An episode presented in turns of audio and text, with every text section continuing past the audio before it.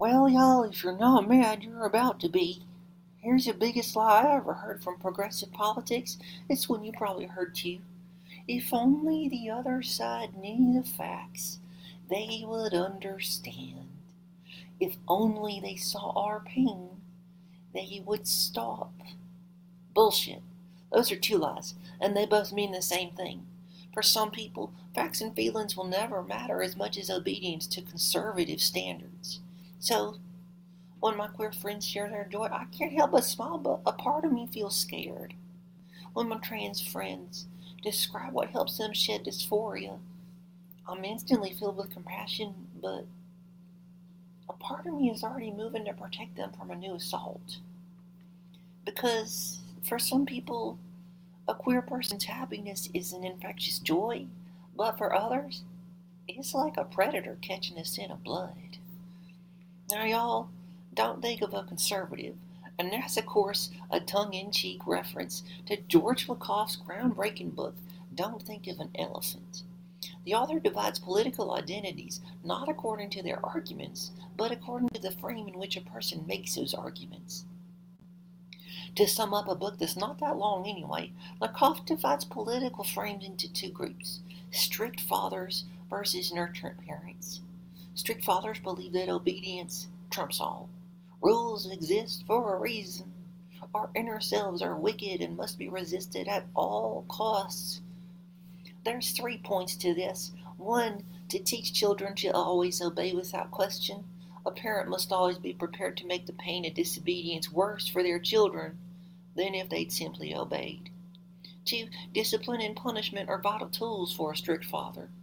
Three, anyone is welcome into the fold if they are willing to repent and obey. On the other end, nurturing parents believe that your inner self is your best self. Each person merely needs appropriate support and resources to thrive. Parents teach children how to thrive in the face of people who will hurt them for being different. These include four important points. Number one, while discipline and punishment may be part of a nurturing parent's toolset, children are raised to believe in their inherent self worth. Uniqueness and individuality are treasured as parts of an interconnected whole. Number three, empowering your authentic self will always be better than submitting to a strict father's cruelty.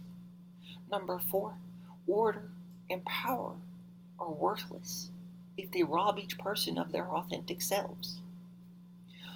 For a strict father, men will always be more powerful than women. A woman will never have more power than a man because, in the strict father frame, power flows in one direction. It goes God to man to woman to child to animal to all else. For society to thrive, power must never violate that continuum. For each individual to thrive, they must respect the order that got us this far.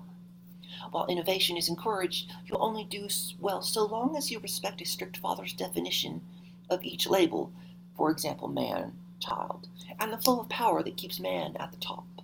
You can quickly see how queer people end up being a strict father's most common target. So when you tell a strict father what makes feeling queer feel good, you're actually telling them how to hurt you. For a strict father, if what you're doing feels good, but doesn't empower the conservative hierarchy, it's not really helping you. Consider, for example, you tell a strict father, maybe your actual father, that despite being raised as a boy, you knew before your first memory that you were a girl. Now you want to grow your hair out, you beg for his support, you need medical help to fight the same kinds of biological obstacles most women face, regardless of the configuration of their genitals. Your father keeps a careful list of each helpful item, not to help you, no, no, but to identify what you can never have. Getting those things would make you more yourself, and that can never happen. Not when that true self doesn't conform to what would be best for everyone. The strict father must now use discipline and punishment to ensure you never have access to what makes you feel more like anything other than what you're supposed to be. In time, the pain of disobedience will teach you to stop reaching for wholeness. Your wholeness just leads to a strict father's cruelty, and that cruelty will stop, they promise, as soon as we accept our place and learn to obey. Now, when you show a nurturant parent your pain, you're showing them how to help. Does the nurturant parent despise discipline and punishment? Well, no. The nurturing parent will also utilize discipline and punishment, but the impact is as distinct as the intent. Nurturing parents believe their kids are inherently good. Discipline and punishment aren't used to train children to resist their inner impulses, but they are used. Rather than for punishment, boundaries and limits form the foundation for each person to explore what makes them unique. The inner self isn't what must be defeated, it's the obstacles we face that turn us upside down. Even obstacles called Matt Walsh. Yes, readers, listeners, even obstacles called Matt Walsh.